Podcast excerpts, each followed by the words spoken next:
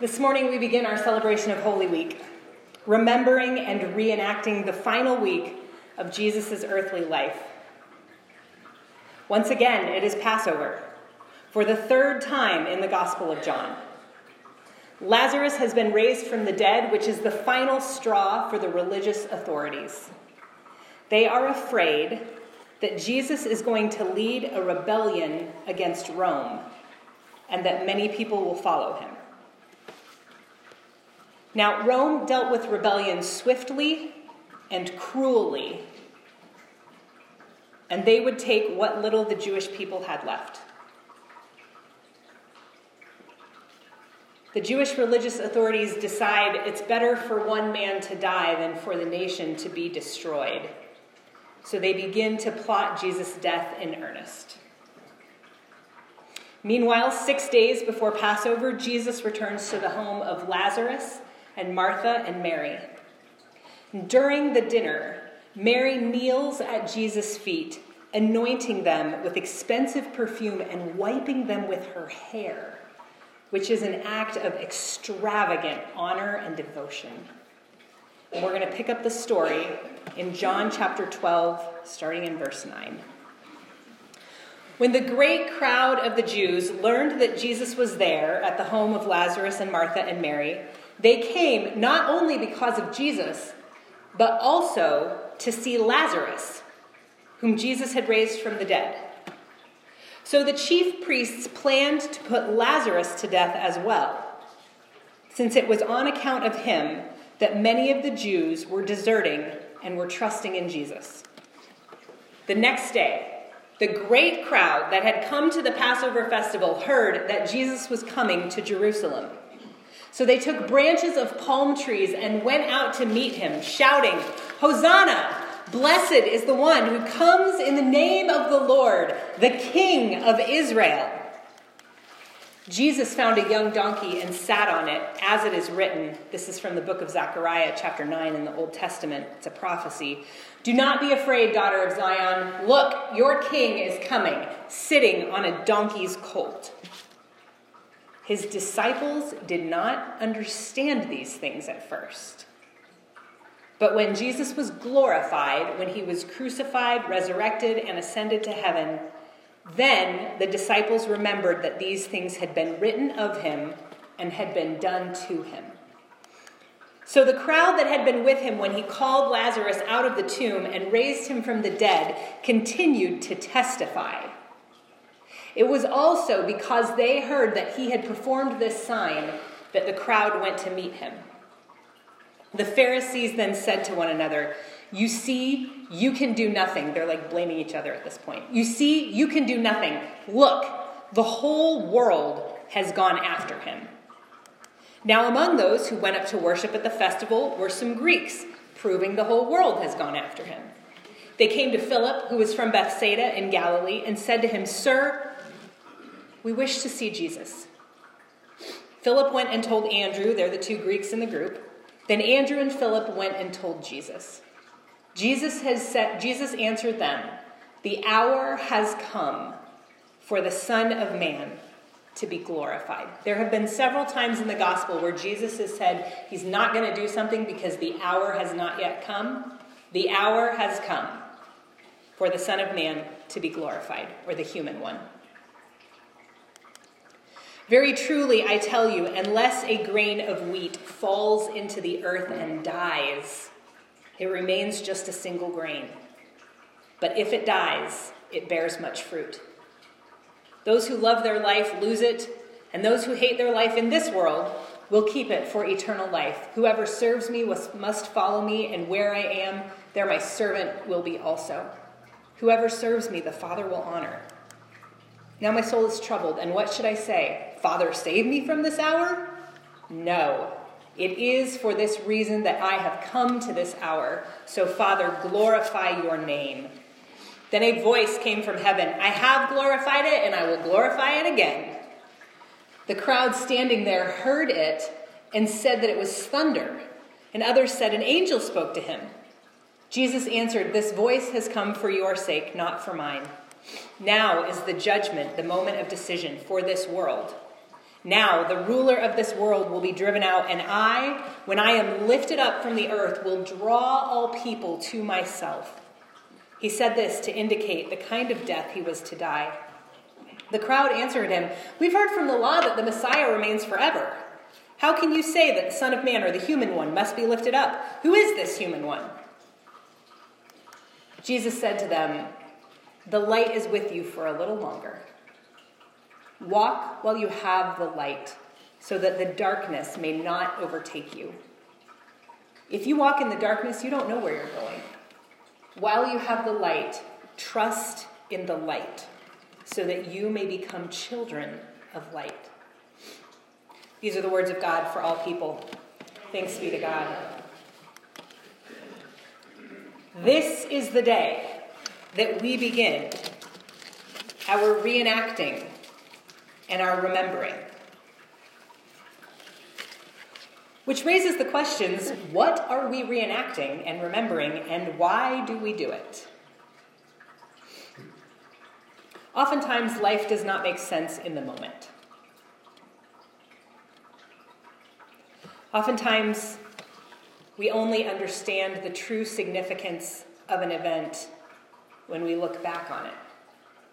Yeah? I'm sure you know what I mean.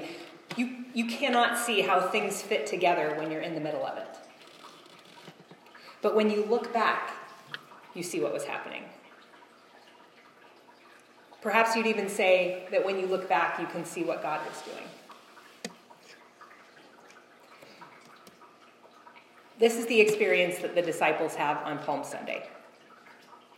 Verse 16 says that Jesus' disciples didn't understand what, what was happening as it was happening.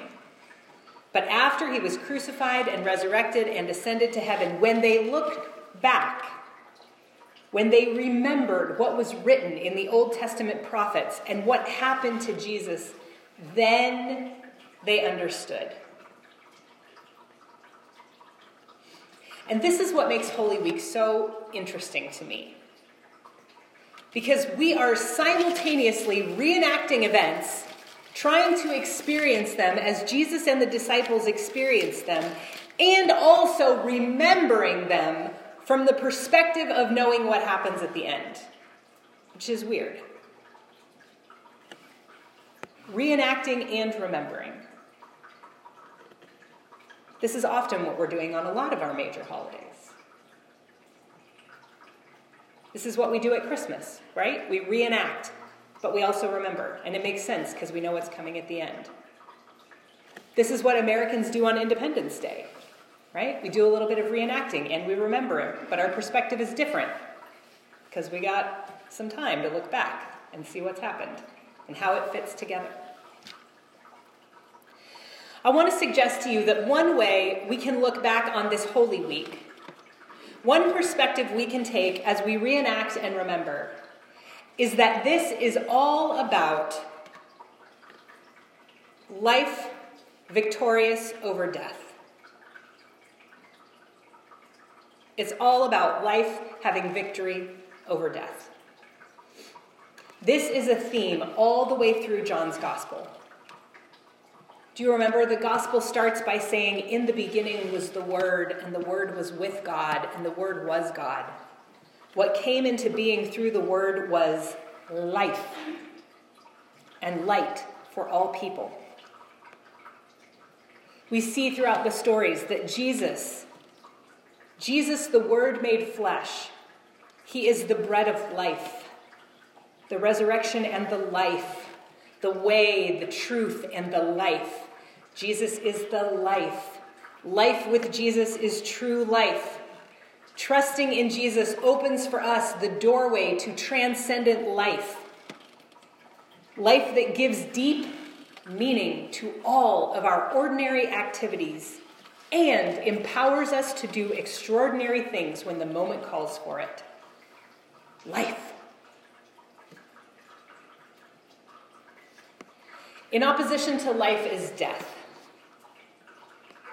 Not just dying, but death. Death, the ultimate scarcity, which drives all of our bad decisions. The fear of death leads us to cling to privilege and property and power. Death, the great unknown, the thing that at our core we are most afraid of, and so we run from it any way we can. Death is a power. We would call it a force because the threat of death is what we use to try to control people. The power of empire, the power of the political state in our world, is the power of death. The ultimate thing that we can take from someone else is their life.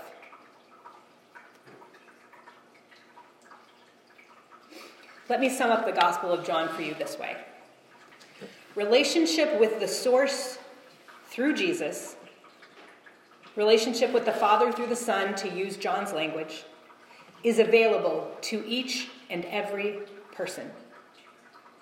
When we live in relationship with the divine, we will not fear death. The experience of eternal life, of transcendent life here and now, overcomes our temporary fear of scarcity and our ultimate fear of dying. To live transcendently means to live so, so completely and securely in God's love that we are not intimidated by anything else because we trust that life overcomes death. That is the message of Holy Week. Jesus proves this to us, and he invites us to join him in it. When Jesus is crucified, Jesus allows himself to be killed. He allows himself to be destroyed by other people's fear of death. He allows himself to die rather than be a catalyst for a rebellion that would wind up killing thousands of people. Jesus is not afraid of the power of death, and so he chooses to die. The one small statement that we heard in the story today where Jesus says, My soul is troubled, that is the only time in this gospel, in John's gospel, that he seems even the littlest bit disturbed by what's about to happen. In John's gospel, there is no agony, there is no sweating blood. Jesus specifically said in this morning's story, he is not going to ask to get out of this because he is confident that what is about to happen is going to prove once and for all who God is and what God values. God is life. And so Jesus chooses to die because he's not afraid of death. Come back next week, we'll see what happens after he dies. Jesus proves to us in his death that he does not fear death. Our Orthodox brothers and sisters have a little Easter song that they sing about how Jesus conquers death by death. And Jesus invites us to join him, to be joined to him, to abide with him so deeply that we also do not fear the power of death in this world. The key to this is in what we read this morning. I want to read it to you again. Very truly, I tell you, unless a grain of wheat falls into the earth and dies, it remains just a single grain. But if it dies, it bears much fruit. Those who love their life, those who cling to it, lose it. And those who hate their life in this world will keep it for eternal life. Whoever serves me must follow me, and where I am, there my servant will be also. Whoever serves me, the Father will honor. Friends, 100% I do not believe this is just talking about going to heaven when we die. That's a far too simplistic reading of this. Jesus is talking, and we saw it over and over in this gospel.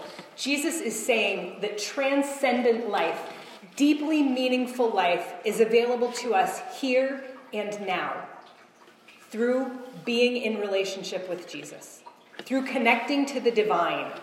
Our regular lives take on a deep significance. Ordinary things are deeply meaningful, and when the moment comes, we can do extraordinary things through the power that comes from being connected to Jesus. When we stop fearing death, we will bear much fruit. When we stop grasping at our privilege and our property and our power as a way to avoid thinking about dying, when we stop that, we will experience transcendent life. To follow Jesus is to serve Jesus, to be where he is, and that is the kind of life that God values, that God longs to see us experience and share. The message of the gospel is designed to shape followers of Jesus who will not be intimidated. And that is what we are remembering and reenacting this Holy Week the victory of life over death. Amen.